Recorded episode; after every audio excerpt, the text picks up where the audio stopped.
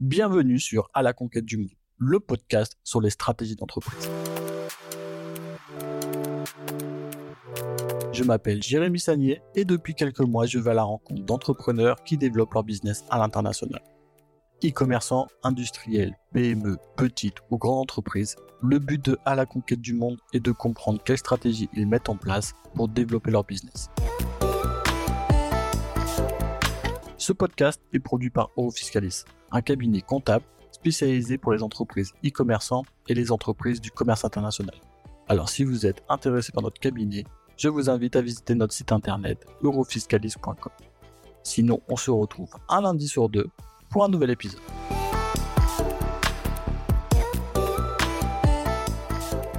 Alors bonjour à tous, merci de nous écouter. Aujourd'hui, je suis avec Antonin et Guilain. Ce sont les, fondateurs Foyanco et je suis ravi de vous accueillir aujourd'hui. Enfin, le Guilain est dans le. Je ne sais, pas si on, parle de fondateur ou pas, et dans, le, dans les associés. Moi, je ne suis pas fondateur directement.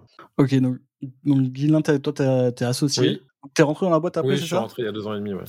Et toi, Antonin, toi, tu t'occupes du marketing. Oui, exactement. Je m'occupe de la partie market. Je suis arrivé dans la boîte, c'était en 2000. Euh, alors, au début, j'étais en freelance, mais 2018. Et après, je suis officiellement dans la boîte euh, en 2022. Ok, super. Bon, bah écoutez, bah, si vous voulez, je vous, euh, je vous laisse vous présenter chacun votre tour pour qu'on justement on puisse avoir un petit peu plus de contexte et comprendre un, peu mieux qui vous êtes. Alors, qui commence? Antonin, vas-y. Allez, vas-y, j'y vais. donc, bonjour à tous. Bah, déjà, merci beaucoup pour, pour l'invitation sur le podcast. Donc, je suis Antonin et je m'occupe de toute la partie marketing au sein de Euh, bah, je laisserai euh, Guilain présenter plus en détail Fallenco, mais très synthétiquement, ça regroupe en fait quatre marques qui sont AFS, AHD, Nasqual et Sea Lion. coup, le pôle marketing, ça va s'occuper de tant de l'image de marque, de la stratégie de croissance sur le côté euh, notamment digital. donc ça, regroupe aujourd'hui une équipe de six personnes donc qui, se, bouge bien et qui se développe bien.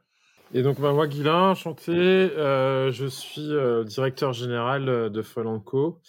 Euh, c'est un, projet que j'ai rejoint il y a effectivement deux ans et demi. Euh, moi, j'arrive d'un parcours assez international. Euh, j'ai passé 15 ans à l'étranger. J'ai travaillé pas mal dans le, milieu de la grande consommation, tout ce qui est consumer product.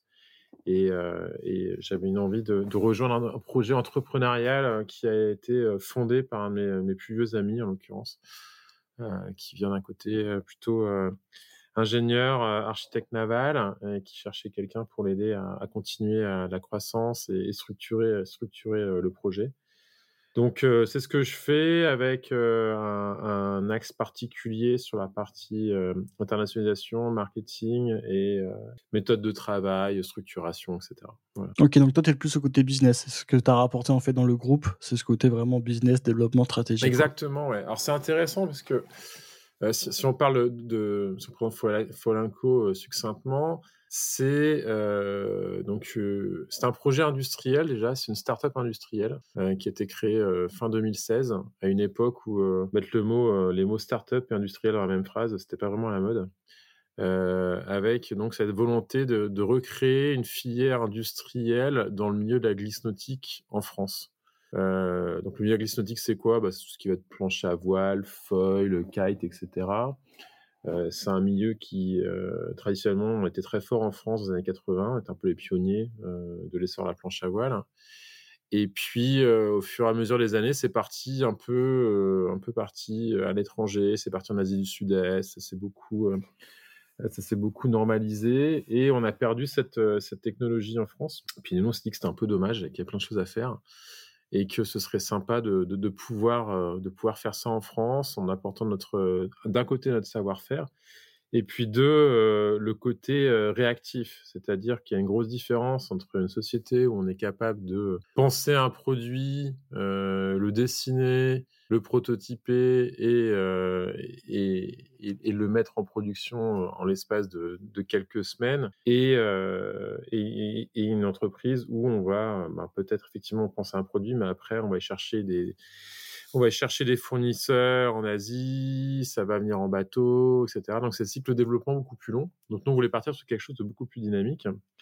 Euh, et c'est ce qu'on a fait, et, c'était effectivement bon, un, petit peu un petit peu un, jeu de d'essai au début. On a fait pas mal d'erreurs. On a dû on un peu c'était quoi c'était quoi l'industrie.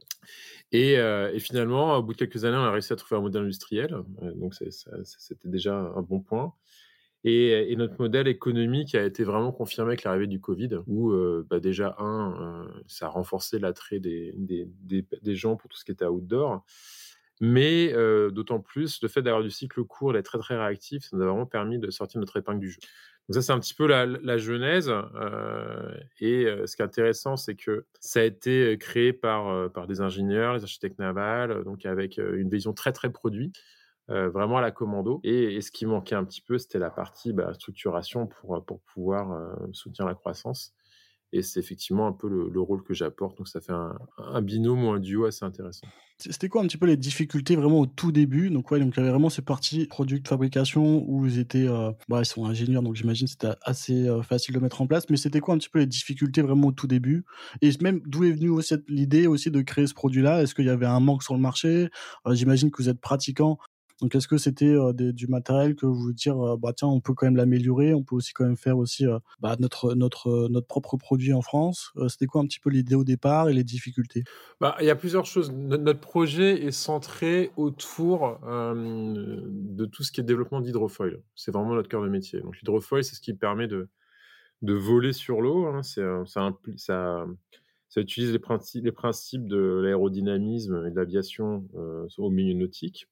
C'est pas nouveau l'idée d'hydrofoil. Euh, les premiers hydrofoils sur l'eau, c'est fait dans les 70. Je crois que c'était Eric Tabarly qui avait, qui avait commencé à, tester ça. Sauf que euh, pendant des années, il y a eu beaucoup de barrières technologiques. C'est tout simplement, euh, bah, soit on faisait des, des, foils en, acier, en aluminium, c'était très lourd, ça cassait. Et on savait et ça coûtait très cher. Entre temps, les technologies ont évolué. là, il y a eu l'apparition, des, des, composites du type carbone, et ce qui fait que ce qui n'était pas possible il y a 20 ans a commencé à être possible à plus grande série et à plus, sur des plus petits volumes il y a quelques années. Donc ça, c'est la première chose. Ce qui est intéressant, c'est pourquoi est-ce qu'en soi l'hydrofoil, c'est intéressant? Bon, c'est un côté très sympa, hein, ça permet d'aller vite sur l'eau, et quand on aime les sports de glisse, c'est un, côté, côté très, très, très sympa. mais surtout, et c'était vraiment la jeunesse du projet, en termes de consommation d'énergie, c'est beaucoup plus efficient. C'est-à-dire que si je prends un principe, je ne je suis pas ingénieur, mais si je prends un, principe de, résistance, je prends un bateau, je le mets sur l'eau avec un moteur derrière, je vais avoir beaucoup de résistance sur les vagues, sur l'eau, et ça, ça va dépenser l'énergie. Sauf qu'à partir du moment où j'arrive à voler, eh ben, je vais pouvoir économiser énormément d'énergie.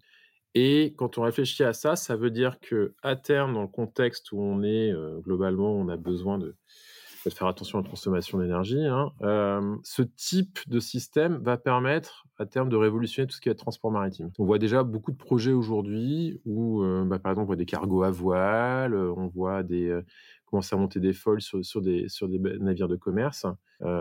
et ça, ça va être, on est persuadé que ça va être le futur d'ici 15-20 ans. Et que ça va vraiment permettre de changer notre, notre, notre, la manière dont on fait du commerce maritime.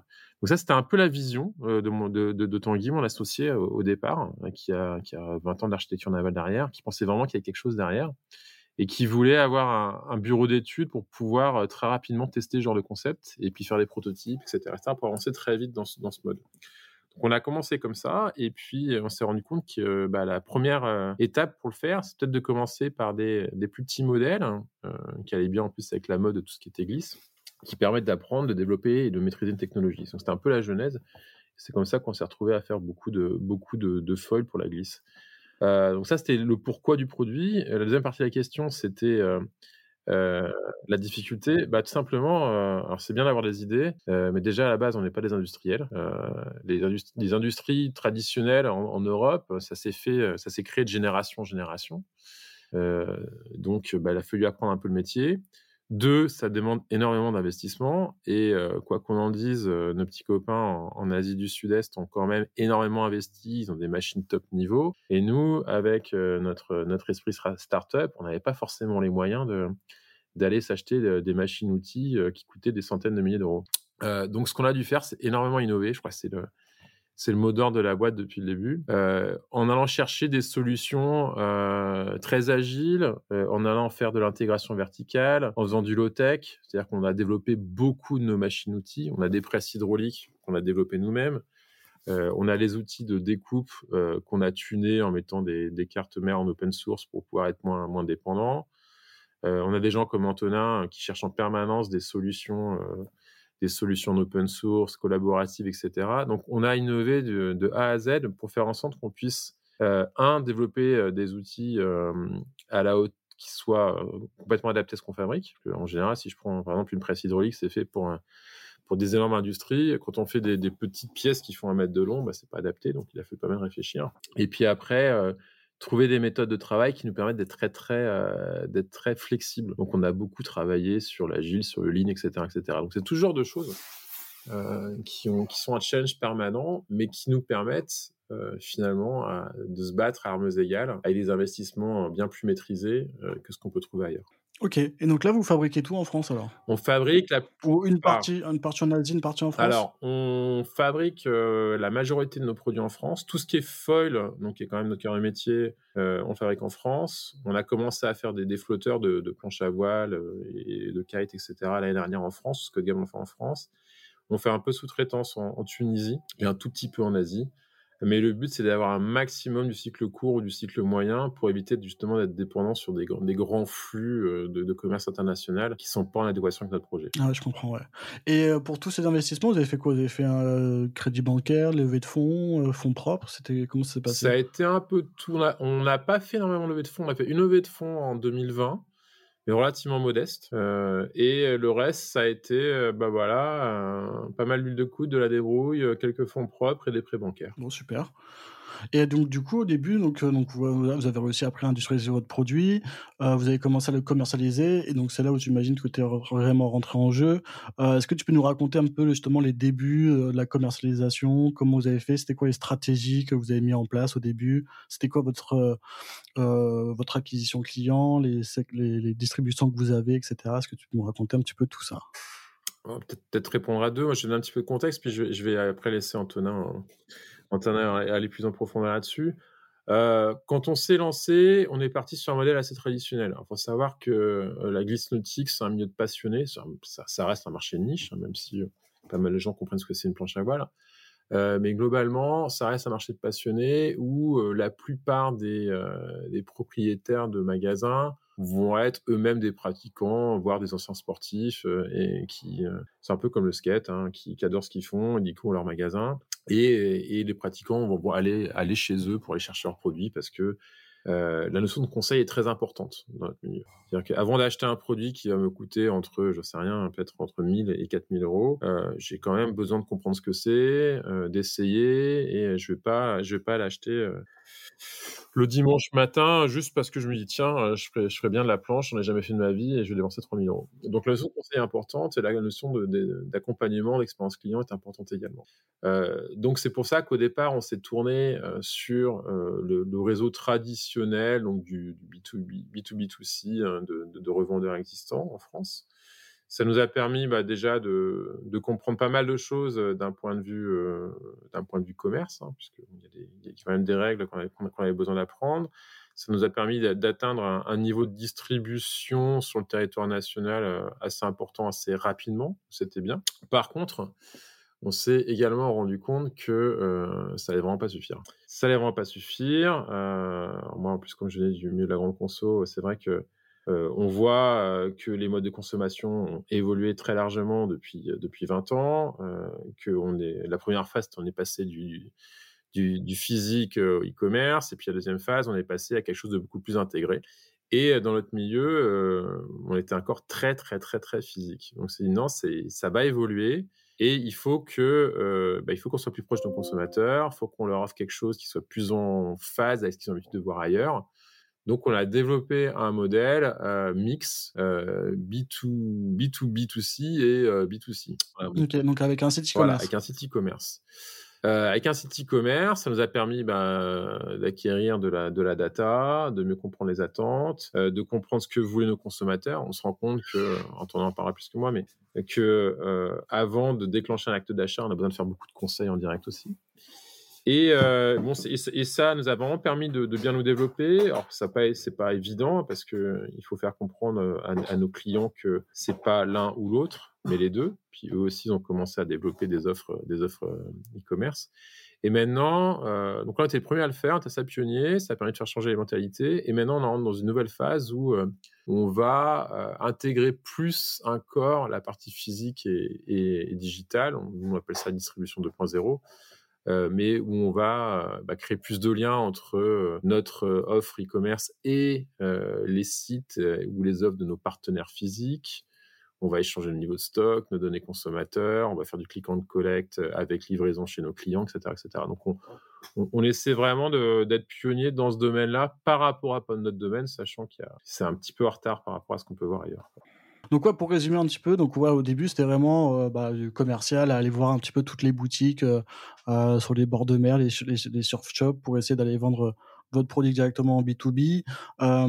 et ensuite, vous avez commencé après à intégrer donc du coup le, site e-commerce pour essayer de, d'élargir un petit peu votre panel et d'être aussi présent en digital. Est-ce que Antonin, tu peux nous raconter un petit peu les stratégies que vous avez mis en place sur l'e-commerce justement, bah, comme tu disais avant, qu'il y a beaucoup de conseils à après à donner en physique et que justement c'était pas facile j'imagine d'avoir des paniers moyens importants en e-commerce et justement sans avoir ce côté confiance et, euh, conseil. Est-ce que tu peux nous raconter un petit peu comment comment vous avez mis la, stratégie en place? Ouais complètement. Pour pour compléter ce que disait Guilain en fait le, site e-commerce dans un premier temps français est arrivé en 2020 euh, où donc on était vraiment sur un, site e-commerce relativement traditionnel et, et Guilain l'a très bien précisé en fait on s'est rendu compte qu'il y avait énormément besoin de conseils et donc du coup sur globalement 2020-2021 on a travaillé sur une grosse stratégie de contenu euh, où on a fait énormément. C'était en plus il la période Covid, donc on faisait énormément de, live, de webinars, euh, de vidéos YouTube. Donc c'était vraiment notre premier euh, levier de croissance.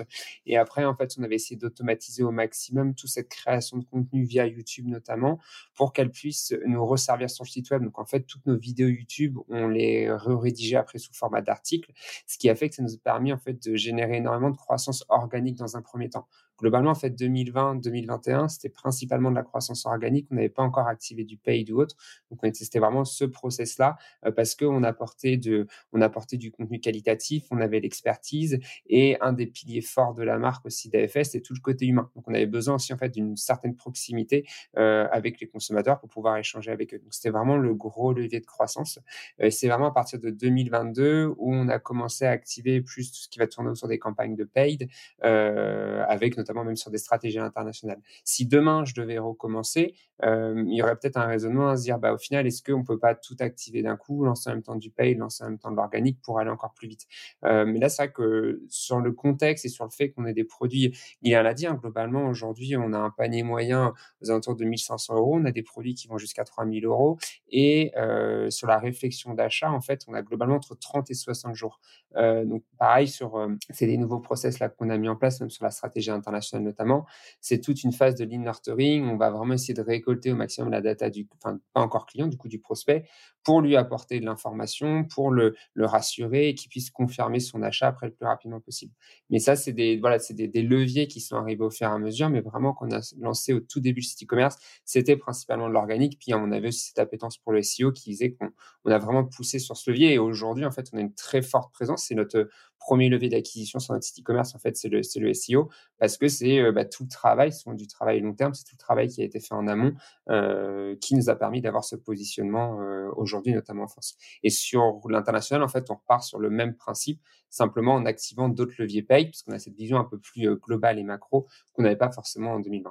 Ok, et toutes ces compétences, toutes ces, stratégies, tu les avais acquises avant ou c'est vraiment petit à petit que tu as réussi à, à, les acquérir Alors, c'est venu, il y a des choses qui étaient venues avant. Euh, sur le, sur le, avant d'arriver chez Flenco, en fait, j'avais euh, eu deux boîtes. Bah, il y en a une qui a liquidé et une autre qui a été reprise par une boîte sur Paris. Et en fait, à la base, je suis de profil ingénieur, je suis pas du tout de profil marketing. Et du coup, c'était beaucoup bah, de, l'écoute de podcasts, de l'écoute de vidéos c'est l'avantage pour le coup aujourd'hui, c'est qu'on peut quand même se former très rapidement sur d'autres sujets.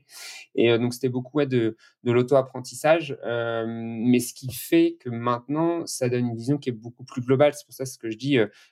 euh, je, je, c'est ce que je dis même sur mes autres expériences de boîte. Ben, sur les autres expériences de boîte, il y a eu trois ans, euh, je pense à la première Inobo, on a mis trois ans, on pourrait tout faire en six mois parce qu'il y a toutes ces compétences qui ont été apprises et le fait d'apprendre directement sur le tas pour aller chercher d'autres leviers.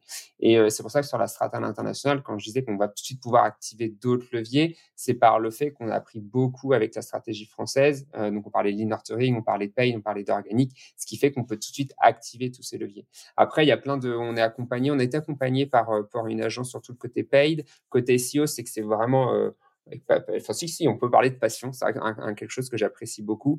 Euh, et après, sur tout ce qui est euh, lean nurturing, c'est pareil, c'est euh, beaucoup d'échanges. Hein, on, en parlait en plus euh, hier, mais sur que ce soit sur des posts LinkedIn, on va essayer vraiment d'aller chercher en fait de l'information au maximum, échanger beaucoup aussi entre personnes homologues sur différents posts dans d'autres startups. Tout le côté réseau aussi va énormément aider.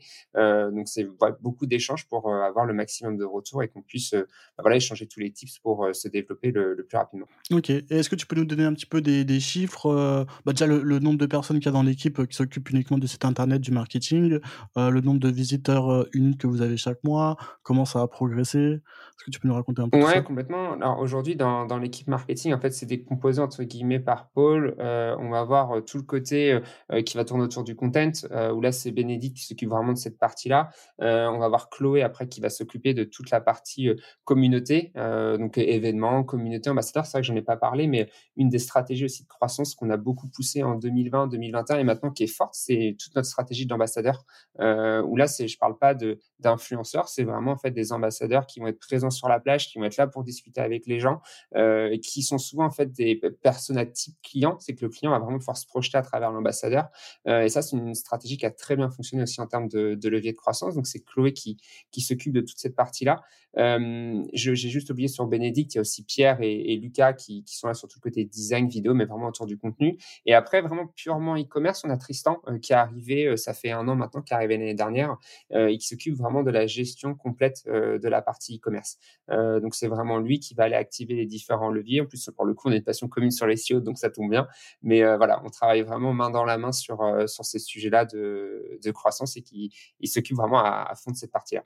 Est-ce que vous pouvez communiquer justement sur les chiffres, sur le nombre de visites que vous avez? Oui, globalement, alors très rapidement sur la croissance organique, aujourd'hui, euh, vraiment sur du pur organique, on tourne à 500 visiteurs jour. Euh, il y a encore un an, euh, on était plus en alentour de 150, 175 visiteurs jour. donc ça, ça, pousse bien le côté trafic organique. Alors c'est toujours, il y a toujours des updates à faire parce que ça évolue. C'est assez rigolo parce qu'on est sur un marché entre guillemets peu concurrentiel sur, euh, sur du SEO. Et en fait, on se rend compte que les marques commencent de plus en plus à se positionner là-dessus. Donc, ça demande en fait des mises à jour constantes sur ces sujets-là. Euh, et après, sur les campagnes paid, c'est des, campagnes, très rapidement, si on rentre dans une stratégie, c'est ce qu'on a activé et ce qu'on va activer aussi sur l'international, mais on a vraiment des campagnes orientées euh, notoriété qui sont, vont être vraiment là pour faire découvrir la marque et de façon même encore plus macro, faire découvrir ce que c'est le foil et la pratique du wing foil. Donc ça, ça, va ça nous permet en fait de générer un bassin d'audience. À travers ce bassin d'audience-là, on va ensuite aller retargeter ces gens-là à travers des, publicités un peu plus poussées, un peu plus orientées autour de la marque. Et aussi, on a une autre campagne qui s'appelle le campagne de lead gen qui va être vraiment là pour collecter du mail. Donc, c'est ce que je disais tout à l'heure, vu qu'on a un process d'achat qui est relativement long, donc entre 30 et 60 jours, euh, c'est aujourd'hui nos meilleures campagnes, c'est les campagnes de lead gen parce qu'on récolte du coup le mail en, en, demandant à la personne de s'inscrire. Si elle laisse son poids, son gabarit, ça permet d'être conseillé sur son matériel. Et après, nous, on va la nurturer avec du mailing qui va arriver pour qu'elle puisse convertir derrière. Euh, et ça, aujourd'hui, le mailing, c'est le, de, mémoire, c'est notre troisième levée de croissance. Euh, donc, c'est aussi un, point qui est hyper important et qu'on est en train d'accélérer encore plus sur cet aspect-là sur, sur 2024. C'est ça, le, le, mailing, on s'est rendu compte de ce levier-là il y a vraiment six mois. Et c'est pour ça que c'est un point sur lequel on est en train d'accélérer. Ok. Et toi, Gilles, justement, c'est toi qui as donné un petit peu toute cette vision-là euh, de recruter en fait ces personnes sur, sur ce côté digital, donner du budget justement aux équipes. Est-ce que c'est comment ça s'est passé justement cette cette, transition et donner cette vision en fait aux équipes Ouais, un petit peu. C'était un, travail de fond avec Antonin. Euh, c'est vrai que quand je suis arrivé, il n'y avait pas vraiment de budget marketing. Euh, il y avait Antonin qui faisait à peu près euh, tout tout seul.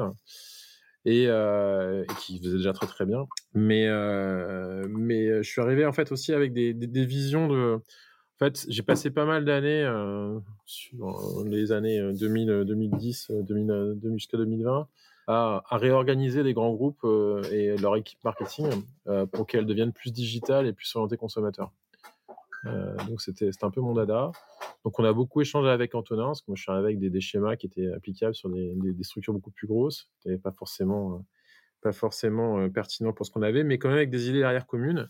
Et, euh, on, a, s'est mis d'accord sur des, schémas de, collaboration et d'organisation euh, des, postes sur la, partie marketing qui nous ont donné une roadmap de recrutement.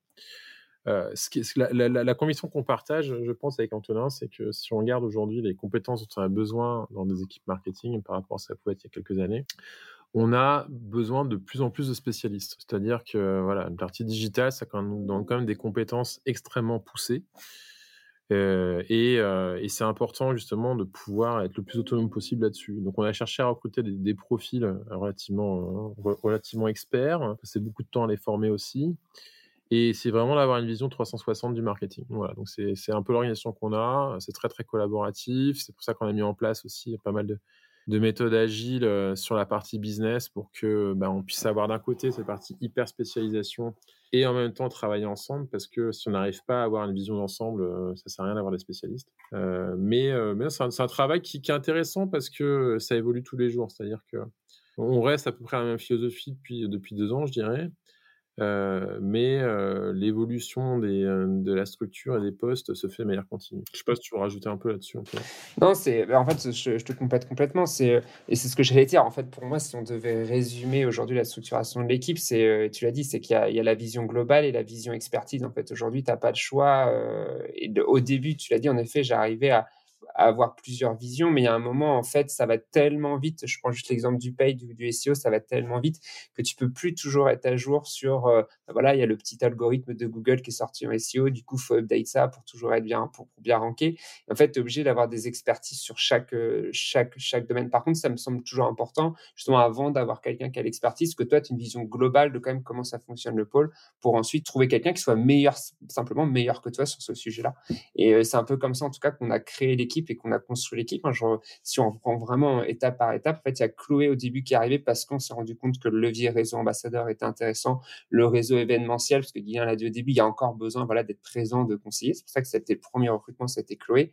Ensuite, on s'est rendu compte que tout l'aspect contenu qu'on avait généré au YouTube, qu'on faisait au début nous-mêmes, on a eu besoin de Bénédicte parce qu'il fallait vraiment avoir une gestion et c'est pour ça qu'on a recruté Bénédicte. Ensuite, on a validé la croissance sur le côté e-commerce, donc Tristan est arrivé et ainsi de suite. Après, on a eu Pierre, on a eu Lucas. Enfin voilà, ça s'est construit vraiment au fur et à mesure et euh, en ayant toujours, en se rendant compte à chaque, en se rendant compte à chaque fois que là, voilà, il y avait besoin de encore d'aller encore plus loin, qu'il y avait un levier de croissance. C'est pour ça qu'on faisait le recrutement derrière.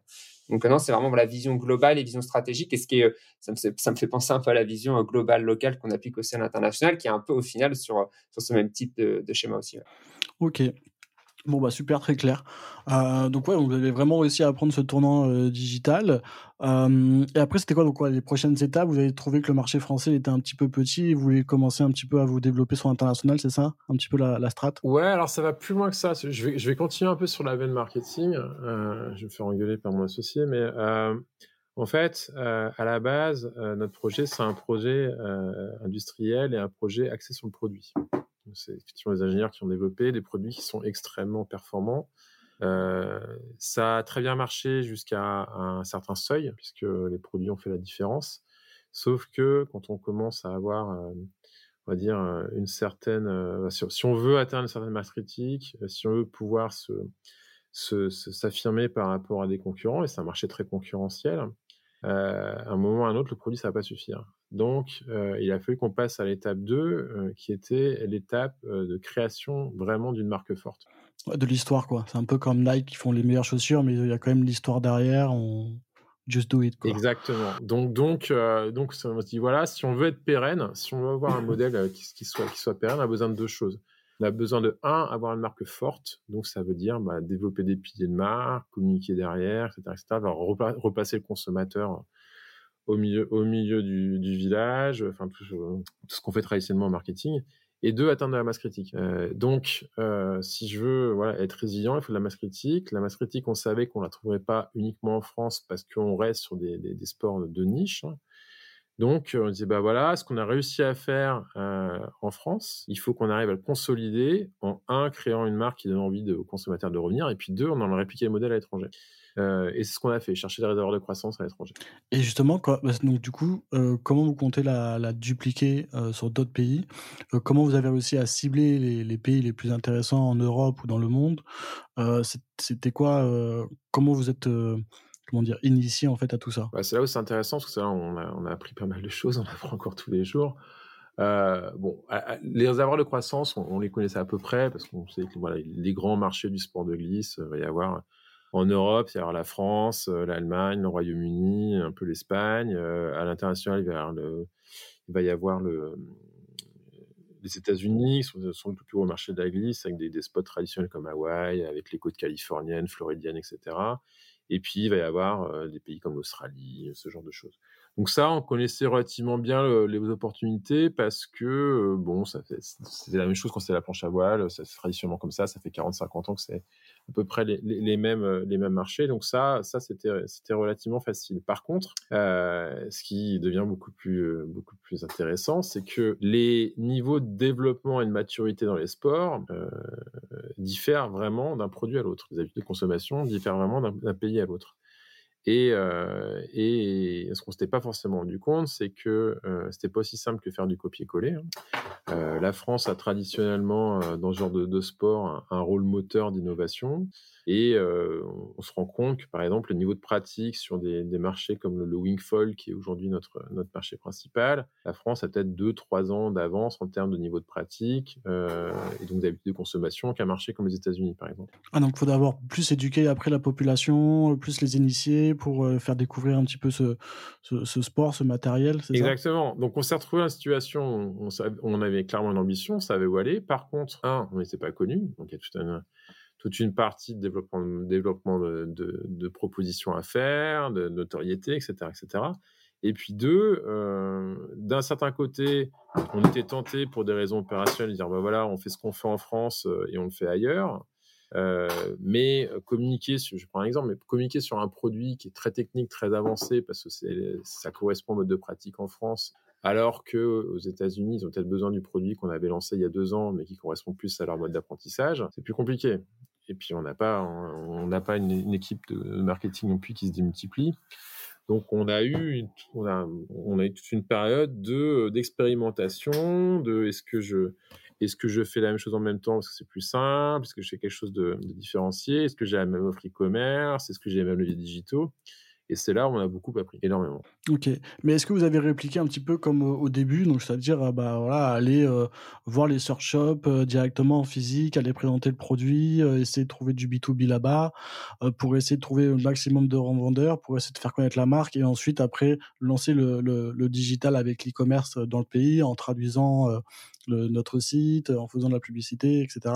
Est-ce que c'était du coup la même méthode ou est-ce que vous êtes dit non là on va tout lancer en même temps, on lance le digital, on lance le B2B Comment c'est passé? Euh, Alors, c'était, c'est c'est, c'est, un peu, c'est un peu un mix. C'est un peu un mix. Euh, on s'est dit, bah voilà, la, priorité, ça va être de, créer de la notoriété euh, et de compte. Et, comme on est en phase de développement également sur nos marchés principaux hein, ou en France, on avait une volonté très forte de pas laisser ce qu'on appelle la, la barre du navire à quelqu'un d'autre.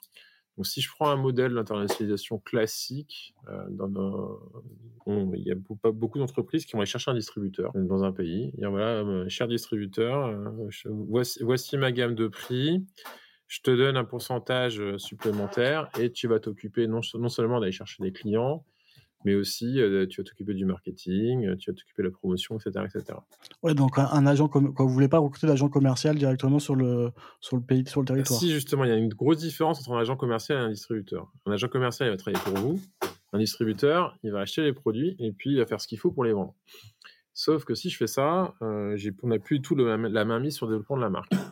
Ce qui était pas du tout en lien avec nos objectifs de construction de marque. Donc on cherchait un modèle différent qui nous permette d'acquérir de la distribution de la notoriété rapidement, tout en contrôlant le développement. Donc on est parti sur quelque chose euh, d'assez un peu différent. On s'est dit, ben, on va lancer nos sites déjà pour commencer. Ça va nous permettre, on pensait que ça allait nous permettre euh, voilà, de, proposer euh, nos produits au, plus grand nombre de personnes très rapidement. On va euh, chercher un agent commercial qui va nous aider à trouver des magasins, mais par contre, il sera que agent commercial. Et on va s'occuper de tout le reste marketing, stock, euh, conditions de vente, etc., euh, etc. Donc un truc un peu hybride en fait, mais toujours sur la partie chercher des magasins, faire, faire le site à côté, rester maître de notre destinée en termes de communication, etc., etc., avec l'aide de quelqu'un pour faire du business. Donc ça, c'était l'idée. Euh, c'est ce qu'on a fait. Et euh, d'un certain côté, on est très content parce qu'on se rend compte que bah, effectivement, on garde la main mise sur, euh, sur le développement de la marque, ça c'est bien. que ça nous permet d'être plus rapide parce que bah, typiquement, faire des tractations avec un distributeur qui s'engage sur des niveaux d'achat importants, bah, ça prend du temps, six mois, un an, etc. Et puis trouver des, des gens qui ont du cash, bah, c'est moins en moins facile aujourd'hui, on va dire. Alors que si on assume plus le risque de notre côté, bah, ça permet d'aller plus vite. Et puis, on peut aller directement voir des, revendeurs en disant voilà, c'est notre stock, on est présent sur place. Je veux dire, on a, par exemple aux États-Unis, on, a on a un entrepôt en nom propre en Floride. Donc, ça nous permet d'approvisionner le pays rapidement.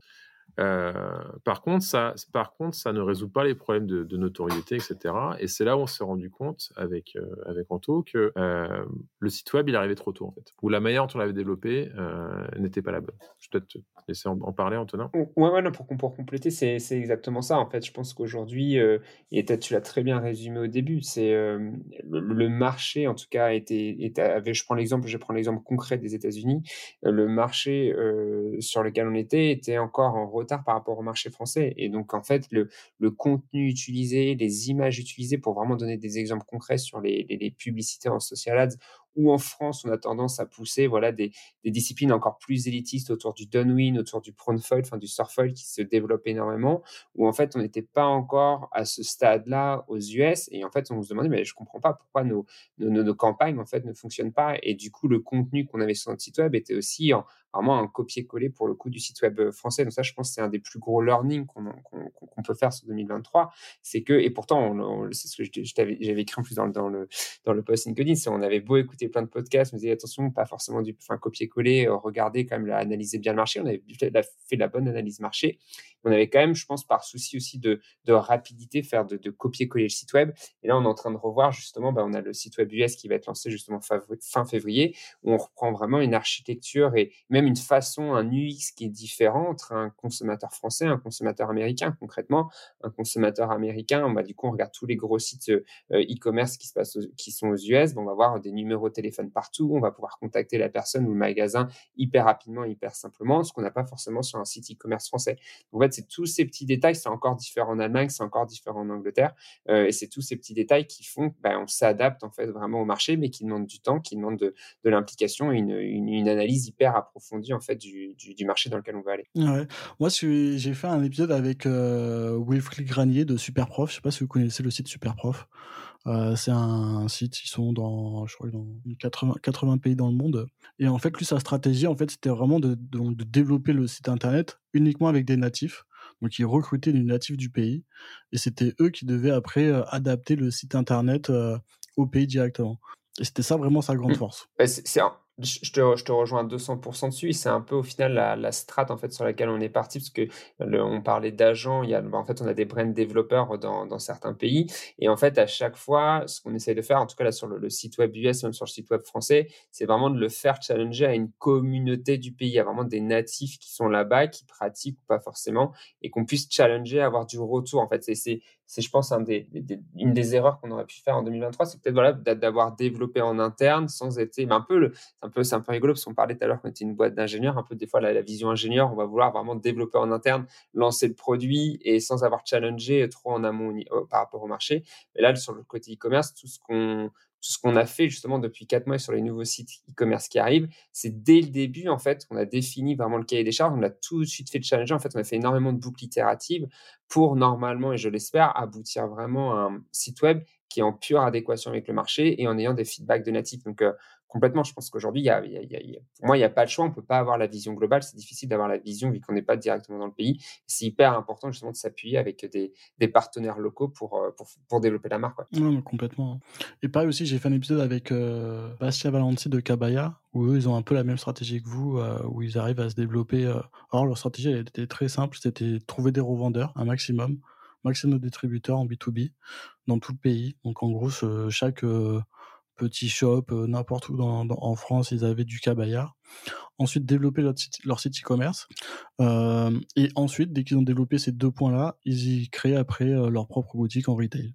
Et ensuite, ils appliquaient la même méthode après dans les autres pays, en Allemagne, etc. D'abord, ils faisaient des réseaux de distribution. Ensuite, ils faisaient un site internet. Et ensuite, après, ils développaient leur boutique. En tout cas, bah, c'est quand même cool que vous avez déjà réussi à, trouver des shops aux US. Peut-être que le marché n'est pas encore assez mature, mais vous pouvez justement bah, grandir en gros avec le marché petit à petit, être déjà présent. C'est quoi un petit peu votre, votre feedback justement sur ces. Euh, vous avez commencé quand aux États-Unis? On a commencé en bah, opérationnellement en janvier 2023. En un an, c'est devenu notre plus gros marché export. Euh, donc, donc, donc ça, voilà, même si on a beaucoup de, choses à apprendre, c'est quand même un, succès euh, commercial, on va dire, qui nous permet après justement de, de pouvoir s'accélérer sur d'autres pays. Mais, euh, mais non, c'est ce que, ce que tu dis, ce qui est intéressant, c'est que euh, pour nous, c'est pas une question de, je répète, hein, c'est pas une question de, physique versus euh, digital, etc. Euh, tous les, d'un produit consommateur, ça fait aucun sens. Les deux sont complémentaires. Ce qui est bien avec les shops, c'est que ça permet et ça nous a permis d'acheter entre guillemets la distribution très rapidement. Ce qui est beaucoup plus dur à faire si je pars de zéro avec un site web et que j'ai aucune autorité dans un pays. Donc ça, ça permet d'aller vite. Euh, c'est pas suffisant. Donc la phase 2, la phase 3, c'est complètement naturel, ça va vraiment avec et, coupler ça avec euh, un gros effort effectivement de positionnement, euh, positionnement produit, marketing, euh, beaucoup d'innovation, ce qui nous permet de développer rapidement aussi, c'est ce que je disais tout à l'heure, je reviens à l'industriel, mais notre capacité d'innover en permanence, d'avoir un cycle de développement produit beaucoup plus court que, que nos concurrents. Tout ça fait que on, est, on a été capable, en l'espace d'un an, de, de montrer qu'on a une offre crédible, qu'on était réactif, que par rapport à notre consommateur, si je voulais si je voulais commander un produit, euh, aussi bien sur un shop que sur notre site web, ben, le stock était sur place. Euh, donc, euh, j'avais pas besoin d'attendre six mois pour, être livré. Donc tout ça fait qu'on arrive à, créer notre place. Hein. Et euh, est-ce que ça a été difficile l'aspect réglementaire justement de pouvoir bah, importer aux États-Unis, d'avoir le numéro de TVA, des choses comme ça, les réglementations douanières? Est-ce que ça, c'était assez facile à, prendre en main ou est-ce que vous êtes fait accompagner ou est-ce que vous avez rencontré des difficultés? Comment ça s'est passé? Alors concrètement, c'est pris les pieds dans le plat tous les jours. non, non, mais oui, complètement. Enfin, les, les, tout bête, les problématiques douanières, c'est, ça, a l'air facile comme ça, mais ça l'est pas du tout. Euh, se retrouver avec des produits bloqués à la douane pendant un mois et demi, ça nous est arrivé. Hein, c'est, pas des bonnes expériences. Donc on, a dû euh, beaucoup, beaucoup apprendre vis-à-vis de ça. Euh, les... Et vous êtes fait accompagner?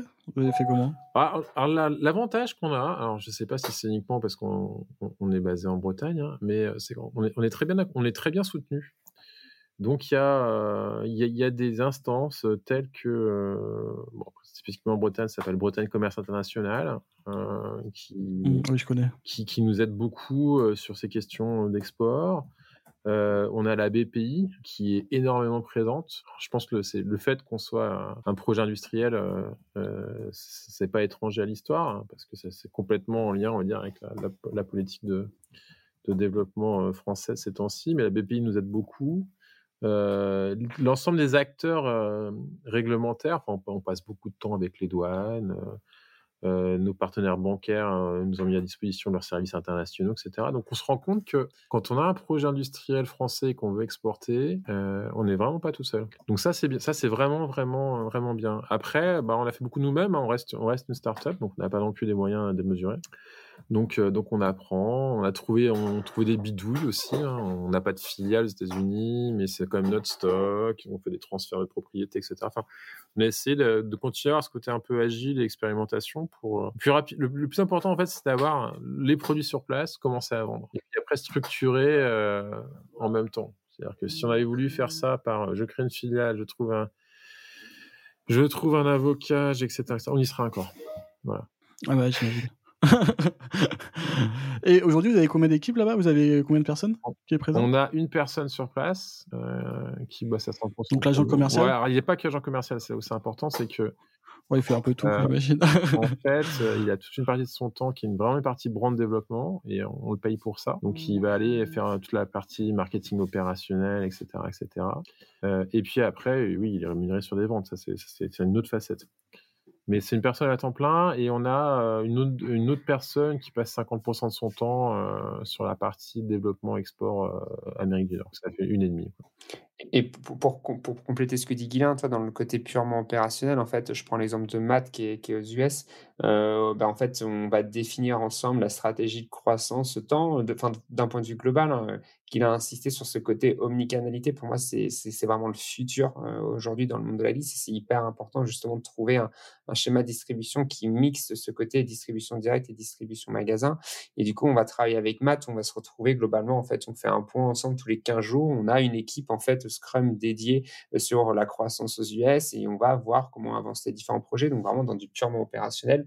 Euh, pour moi, Matt, il est, c'est comme si en fait il était salarié de la boîte, il est directement intégré à la boîte et on, travaille le développement avec lui euh, de la marque directement là-bas pour avoir tous ses retours. On va lui challenger tous les nouveaux projets qu'on souhaiterait, lancer, qu'on souhaiterait lancer avec les US. Il a aussi des nouvelles idées et ça, ça permet, je pense, de, de bien avancer, bien accélérer aussi sur le pays, vraiment d'un, point de vue purement opérationnel. Ok.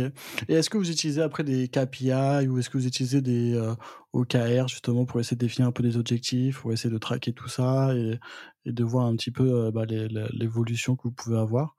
C'est des choses que vous faites après? Ouais, je, je, je, rebondis dessus, Guillaume Oui, vas-y, ouais. Ça marche. Sur, euh, non, complètement. Sur, le, sur les KPI, euh, bah alors vraiment d'un point de vue web, euh, on va les traquer, en effet, bah, tout ce qu'on parlait tout à l'heure, mais tout ce qui va être visite sur le site web, même sur les, les, les campagnes paid, bah, tous les, les, KPI, on va dire, assez traditionnels à traquer.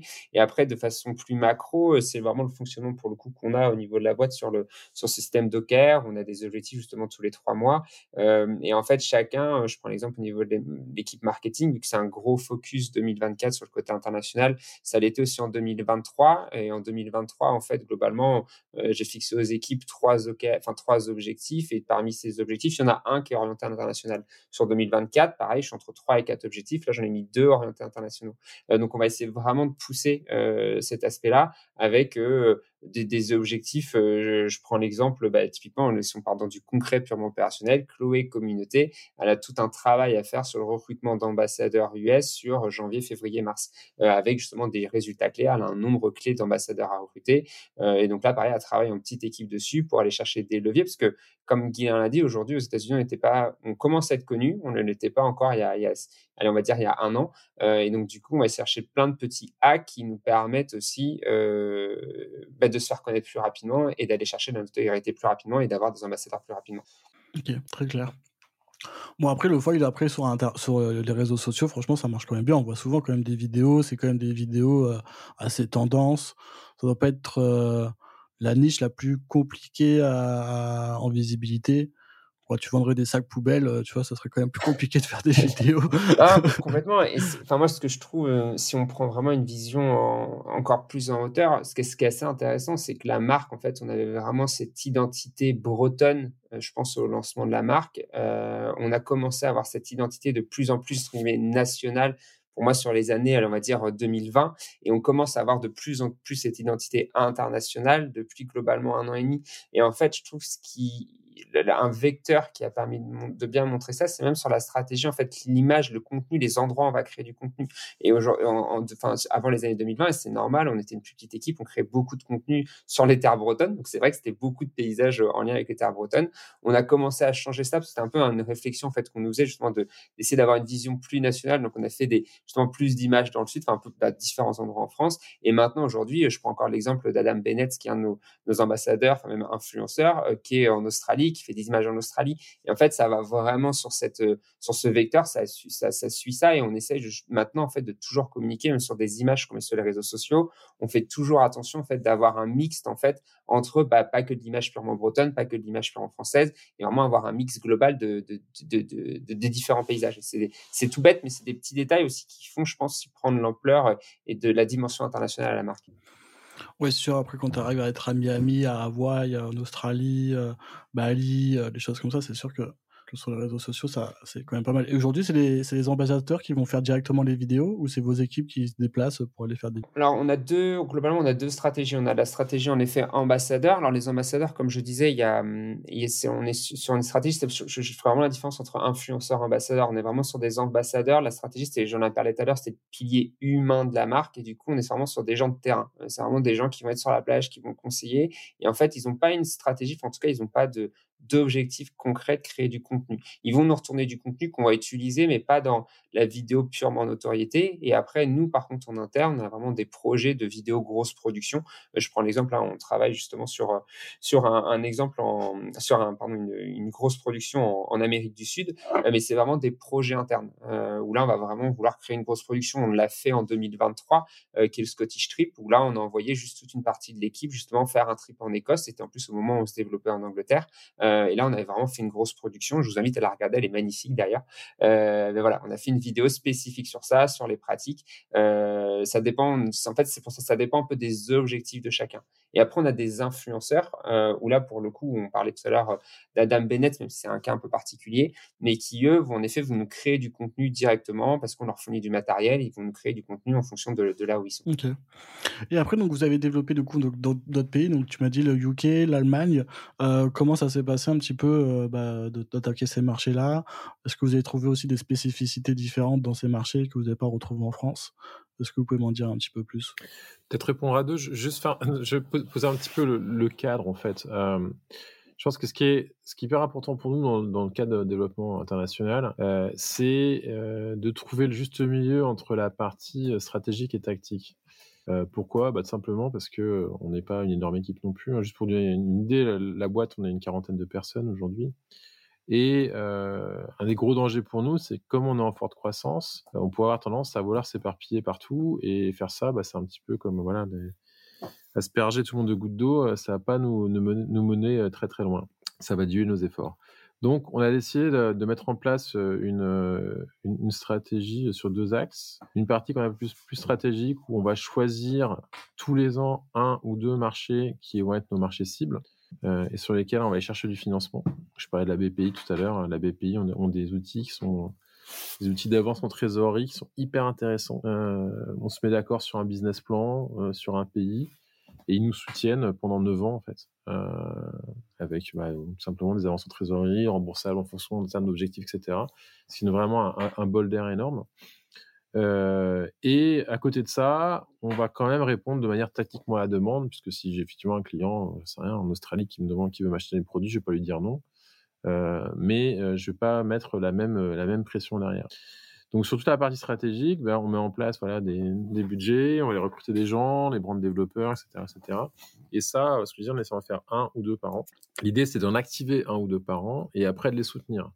L'année dernière, nos, euh, nos, priorités, c'était les US et, UK. Euh, cette année, c'est l'Allemagne. Et ça ne veut pas dire qu'on a arrêté de faire, euh, de, de supporter US et UK. Au contraire, on est plutôt dans une phase 2 de développement.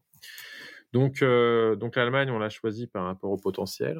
Euh, c'est un énorme challenge pour nous, euh, puisque les notes de consommation sont très différentes. c'est beaucoup porté sur, sur le prix, sur les bonnes affaires. Ce sont des, des personnes qui voyagent beaucoup pour aller assouvir leur passion, parce qu'il n'y a pas non plus énormément de plans d'eau en Allemagne. donc, c'est vraiment des habitudes de consommation très, très différentes. Et, c'est pour ça qu'on a adopté des, stratégies, euh, des stratégies relativement différentes. Je peux te laisser en parler aussi, euh, Antonin. Ouais, non, sur, euh, mais tu l'as très bien résumé justement sur l'histoire de phase 1 et phase 2. Je pense aujourd'hui en UK et US, on est vraiment sur une phase 2 de croissance, alors qu'en fait, on, est, on commence une phase 1 en Allemagne, parce que c'est un objectif 2024.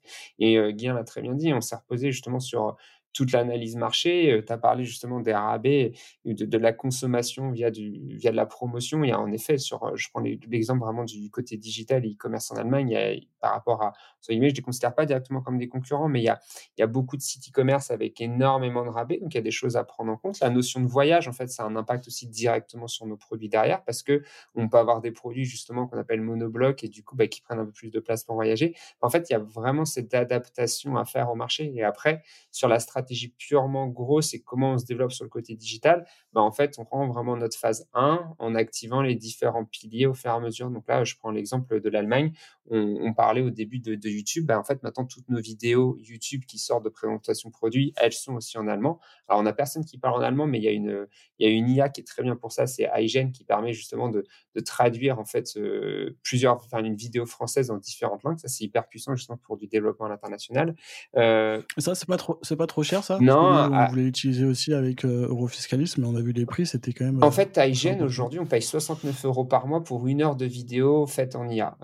donc en gros, nous, ben, on, a, on a en interne justement un vidéaste, il va monter la vidéo française et après on va générer. Aujourd'hui, on le fait en espagnol, allemand et anglais. On va générer les, ces, ces, ces trois IA et c'est vraiment bluffant pour le coup le rendu qu'on a derrière. Il va juste revenir après remettre les mêmes images d'action qu'en France. Et ça, pour moi, c'est un énorme levier. On le voit, je prends vraiment concrètement dans les chiffres. Notre première vidéo euh, qui a été générée en IA, c'était en novembre. Euh, et on, on s'était beaucoup posé la question au moment de savoir est-ce qu'on faisait des vidéos en anglais ou est-ce qu'on restait sur des vidéos françaises? Et en fait, aujourd'hui, on a plus de vues sur des vidéos anglaises que sur des vidéos françaises. Et je pense que c'est ce qui est aussi un appui, ce qui permet de montrer qu'en effet, aujourd'hui, on a plus de traction internationale et de plus en plus de traction internationale parce qu'on a de la vue de vidéo en anglais. Euh, donc non, aujourd'hui, pour moi, par rapport aux bénéfices qu'on a, 69 euh, euros par mois, pour le coup, c'est vraiment rien par rapport à, la, stratégie de développement international. Donc ça, c'est vraiment ce qu'on a activé, toute la création de contenu YouTube. Et du coup, bah, j'en parlais au tout début, hein, mais ces, vidéos-là, on essaie de les exploiter au maximum pour pas faire deux fois le travail. Donc en fait, on extrait tous les sous-titres qu'on rebascule après en article site web et ainsi de suite. Et après, voilà, il y a l'effet boule de neige. Là, la, différence qu'on a par rapport à la stratégie française qu'on avait fait au début, c'est qu'on a tout de suite activé nos campagnes paid. Ce qu'on faisait pas en France, on avait vraiment travaillé sur le côté organique. Bah là, vu qu'on a une vision plus globale des différents leviers, on a tout de suite activé Pay sans tout activer d'un coup, parce qu'on active vraiment le côté noto, on reverra un peu plus tard pour activer le côté lead gen. Mais on fait vraiment au fur et à mesure et on avance euh, dans cette phase-là. Bon, c'est cool de voir, euh, j'imagine, de voir cette équipe euh, bah, avancer comme ça, euh, donner des idées. J'imagine que ça va changer un petit peu de, ce côté grosse entreprise que tu travaillais avant, non? Là, ça va être un peu plus agile, ça va être hyper percutant, hyper rapide. Non Est-ce que tu peux, tu vois un peu la différence entre euh, euh, l'expérience que tu avais avant dans, dans, dans, un grand groupe et aujourd'hui avec une, une start-up? Ouais, alors c'est plus nuancé que ça. Donc, effectivement, moi, j'ai travaillé dans des boîtes euh, entre 80 et 250 000 personnes. Hein. C'est pas exactement la même taille. Hein. Mais on se rend compte que. Alors, déjà, ce genre de boîte, c'est assez intéressant parce que parce que par contre, euh, ils ont en général des visions très consommateurs, euh, c'est très processé, il y a beaucoup de réflexions stratégiques et tout ce côté, tout ce côté structurel. Alors, il y a toujours entre guillemets la loi et l'esprit de la loi. Hein, c'est le, but, c'est de conserver la philosophie. Mais tout ce côté-là, c'est hyper important pour pouvoir accélérer la croissance d'une startup. Donc, il y a, déjà ça, qui, est bon à prendre général, une startup, c'est l'inverse. Hein. Euh, c'est une bande d'entrepreneurs passionnés euh, qui ne sont pas forcément très structurés. Euh, donc, c'est intéressant d'avoir cet, équilibre. Et puis, on se rend compte également, par contre, que la plus grosse évolution de ce type de structure sur les dernières années, c'est qu'ils se sont rendus compte que c'était bien d'être processé, mais que ce qui leur manquait, principalement, c'était de l'agilité pour, pour justement pour remettre le consommateur au centre de leurs préoccupations. Donc il y a énormément de, travail qui a été fait sur les, sur les 15 dernières années de mise en place, je parlais de, de marketing agile, etc., etc. Et ça, ça a beaucoup fait, beaucoup fait évoluer les, les, mentalités. Et ça, c'est justement l'apport qu'a pu avoir le monde des startups sur, sur, sur les grands groupes, on va dire. Donc, ce qui fait qu'aujourd'hui, l'un attire l'autre. De plus en plus, c'est deux écosystèmes qui se rapprochent. Euh, et, ça a été euh, déjà, bon, effectivement, un, un, grand bol d'air de pouvoir s'investir sur un projet entrepreneurial. Hein. Euh, mais je pense que s'il n'y avait pas eu cette expérience précédente, ça n'aurait pas apporté la même valeur ajoutée. Pour compléter, et pour, juste pour compléter ce que dit Guilain, je, je, le rejoins vraiment à 200% dessus. Je pense que aujourd'hui, et c'est ça qui est intéressant, je trouve, dans la boîte, c'est qu'on peut se permettre de tester, tester en mode startup par contre, au moment où on se rend compte qu'il y a un levier qui fonctionne, en fait, on le processe. Et du coup, c'est là où la vision de Guilain est hyper intéressante. je trouve qu'on n'a plus le choix de, de, de, de, en fait, de mettre en place ce process-là justement pour structurer. Et OK, on se rend compte que ça fonctionne, on processe. Et là, je trouve que ça qui est intéressant, c'est qu'on a vraiment un mix de la vision justement grand groupe on va processer et la vision et l'agilité justement d'une startup. Et pour moi, c'est ce qui fait aussi toute la force euh, de la boîte, c'est qu'on a ces opportunités-là, ces opportunités-là et ces possibilités-là. Ouais, franchement, ouais. franchement, en tout cas, on, le ressent, on le ressent vraiment dans l'échange. Et, et c'est vraiment hyper intéressant, il y a une forte valeur, donc franchement c'est vraiment cool. Est-ce que vous pouvez communiquer sur votre chiffre d'affaires? Un truc que vous communiquez? Oui, oui, oui. chiffre d'affaires, aujourd'hui, on, est... on fait à peu près 4 millions de chiffre d'affaires. Euh, voilà.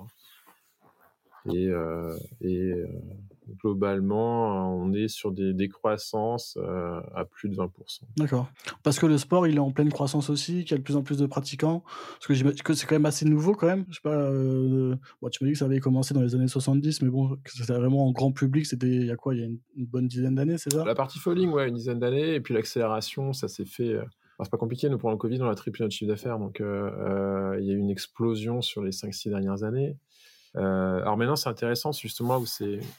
quand il y a des nouvelles tendances comme ça, il y a une phase zéro, on va dire, où il y a quelques pionniers qui vont se lancer dans, l'aventure. et qui vont justement bah, créer la tendance. Puis après, il y a une phase 2 où tout le monde va se dire tiens, c'est génial, il y a du business à se faire, il y a une poule aux œufs d'or et, euh, et qui vont se dire c'est hyper facile, c'est pas compliqué, euh, je dessine quelque chose ou même pas, je crée, je crée une marque, je lève des fonds et euh, je vais trouver un industriel en Asie qui va à qui je vais dire bonjour, je voudrais un foil et qui va le faire pour moi. Je, je sais pas comment ça va être fait, je sais même pas quel dessin ça va avoir, mais je vais faire du marketing et ça va le faire. ça c'est ça c'est la deuxième phase. on l'a vécu, on s'est retrouvé avec un nombre exponentiel de marques qui ont été créées. Et puis, pas forcément avec des offres très pertinentes d'ailleurs. Et puis après, il y a la phase d'après, qui est la phase de rationalisation, où finalement on se rend compte que bah, si, on veut, euh, si on veut être pérenne, il bah, faut tenir la route, il faut avoir des produits de qualité, il faut, euh, il faut, faut être structuré, etc., etc. Et on est en plein dedans. Euh, donc pourquoi est-ce que je dis tout ça? Parce que oui, notre croissance est tirée par la croissance du, du sport, mais un, on, a beaucoup aujourd'hui de concurrents qui restent un peu sur, sur le côté. Et puis deux, euh, nous, on a une croissance exponentielle par rapport au marché. Et est-ce qu'on peut faire un peu un parallèle avec euh, le Jackpack? Je sais pas si vous vous rappelez euh, de cette période-là, on voyait plein de vidéos sur Internet aussi avec les mecs. je sais pas comment, je sais pas si ça s'appelle Jackpack d'ailleurs, je sais même pas. Si ah oui, avec ouais. ou un gars dans le sud, non? Qui avait le truc qui vole au-dessus de l'eau. Ouais, qui est dans le secteur de la défense maintenant, qui avait fait pour l'armée. Ah, c'est possible, ouais où on voyait justement plein de vidéos et on se disait, Attends, ça va être vraiment cool. Et, euh, et j'imagine qu'il y a quand même plusieurs acteurs qui sont lancés en même temps. Mais après, je sais pas si le nombre de pratiquants réellement après vraiment a explosé derrière. Euh, alors que là, le foil, on voit vraiment le nombre de pratiquants. Hein. Même là, l'été sur la plage, euh, quoi, nous on en voit. Moi, j'habite dans le sud, moi, donc euh, j'en vois souvent. donc même on voit Vincent Cassel sur les réseaux sociaux. il fait souvent, souvent au Brésil. Euh, et donc, ouais, et ça, vous pensez qu'après, ça, c'est un sport qui peut rester pérenne? Vous n'avez pas peur que justement ça change un petit peu de mode et que, je sais pas, il y a un nouveau, euh, un nouveau produit qui arrive sur le marché euh, qui est encore plus cool et que les gens après changent après de, de produit? C'est un truc où vous, justement, vous essayez d'anticiper, réfléchir? Oui, complètement. Mais en fait, déjà, un, un, on pense que c'est une tendance de fond, hein, puisque l'attrait pour les sports nautiques, c'est pas, pas récent. Euh, l'attrait pour les sports nautiques accessibles et fun, euh, c'est pas récent non plus. C'est un, sport qui est encore en plein développement, donc euh, donc, donc, et c'est beaucoup plus facile à appréhender que la planche à voile, par exemple. La voile, la problématique, c'est que si vous prenez pas deux semaines de cours en école de voile, c'est un peu dur tout seul. Donc, c'est un peu ingrat au départ. alors que, que, que, le wingfoil, c'est beaucoup plus accessible. Euh, donc oui, bien sûr, euh, on pense qu'il va y avoir une tendance de fond sur, euh, sur 10-15 ans. le kite, ça fait, ça fait le kite, ça fait une trentaine d'années quand même. Même si aujourd'hui c'est un petit peu en décroissance, avec la wing qui, prend le dessus. mais et puis on sait aussi que le foil, tout à l'heure, le foil c'est amené à rester parce que ça va révolutionner notre mode de, consommation sur d'autres supports. Donc on sait que le, support en soi est là, mais c'est ça qui vous des, des opportunités aussi, c'est-à-dire que pour l'instant, nous, on apprend notre métier sur, sur la glisse nautique. On développe une expertise, une technologie, euh, aussi bien d'un point de vue euh, design industriel que, que fabrication, hein, euh, sur la, maîtrise des, des, composites. Et ce qui veut dire qu'après, on voit une étendue des possibles avec beaucoup de choses derrière. Ouais, tu dis que tu peux après l'adapter peut-être sur des bateaux, sur des, des machines, etc. Il y, a plein, plein de choses. Par contre, chaque chose en son temps, c'est qu'aujourd'hui, on a besoin de, bah, un, de, faire maturer notre, notre, notre, notre processus industriel, notre, notre expertise qu'on a besoin d'atteindre la masse critique sur les sports sur lesquels on évolue, puisque euh, sinon on ne sera pas pérenne. Donc ça, c'est objectif numéro un. Mais euh, en parallèle, on commence à se diversifier. Et puis cette compétence, on va pouvoir aussi trouver d'autres relais derrière. Donc euh, on n'est pas trop inquiet. et c'est là, là tout l'avantage d'avoir développé un modèle industriel par rapport à un modèle de négoce. C'est qu'on a un outil sur dont on peut se servir sur plein de débouchés. Mmh. Bon, bah super. Est-ce que, bon, ça fait à peu près une heure qu'on discute ensemble, est-ce qu'il y a des questions que vous aurez aimé que je vous pose et que je vous ai pas posées? Pas particulièrement de mon côté. Je sais pas si Guylain avait des questions euh, particulières. Mmh, non, je pense pas. C'est bon, à tout abordé Ça ça vous a plu le podcast? Ça, c'est un exercice que vous avez déjà pratiqué, un truc que vous faites souvent ou pas du tout? Des podcasts en soi, euh, Antonin plus que moi, je pense, euh, mais euh, des... non, on fait des, interviews, ouais. Ok, bon, en tout cas, je vous ai trouvé très à l'aise avec l'exercice. Donc... bon, bah, merci. Non, c'était bien, c'était intéressant d'échanger. bon, bah, en tout cas, bah, merci pour d'avoir accepté l'invitation. Franchement, hyper instructif. grave de valeur dans, dans tout l'épisode, donc franchement super cool. Et bah, j'espère que surtout on va euh, bah, permettre aux gens de pouvoir essayer le, le foil et essayer de la glisse, euh, tout simplement. Moi, je, je, fais du wakeboard, moi. Eh ben voilà. Euh, c'est ce que j'allais dire. on, développe des produits de wakeboard ces temps-ci. Ah ouais? Ah bah parfait. C'est ça. Wake foil, ouais, bah, voilà une nouvelle application. bon, bah, en tout cas, je vous mettrai tous vos, tous vos liens de réseaux sociaux en description. Et comme ça, si les gens ils veulent vous suivre, bah, voilà, ils, peuvent, ils peuvent directement accéder dans la description. Et puis, bah, je vous dis sûrement à bientôt. Merci. Merci beaucoup, Jérémy. À bientôt.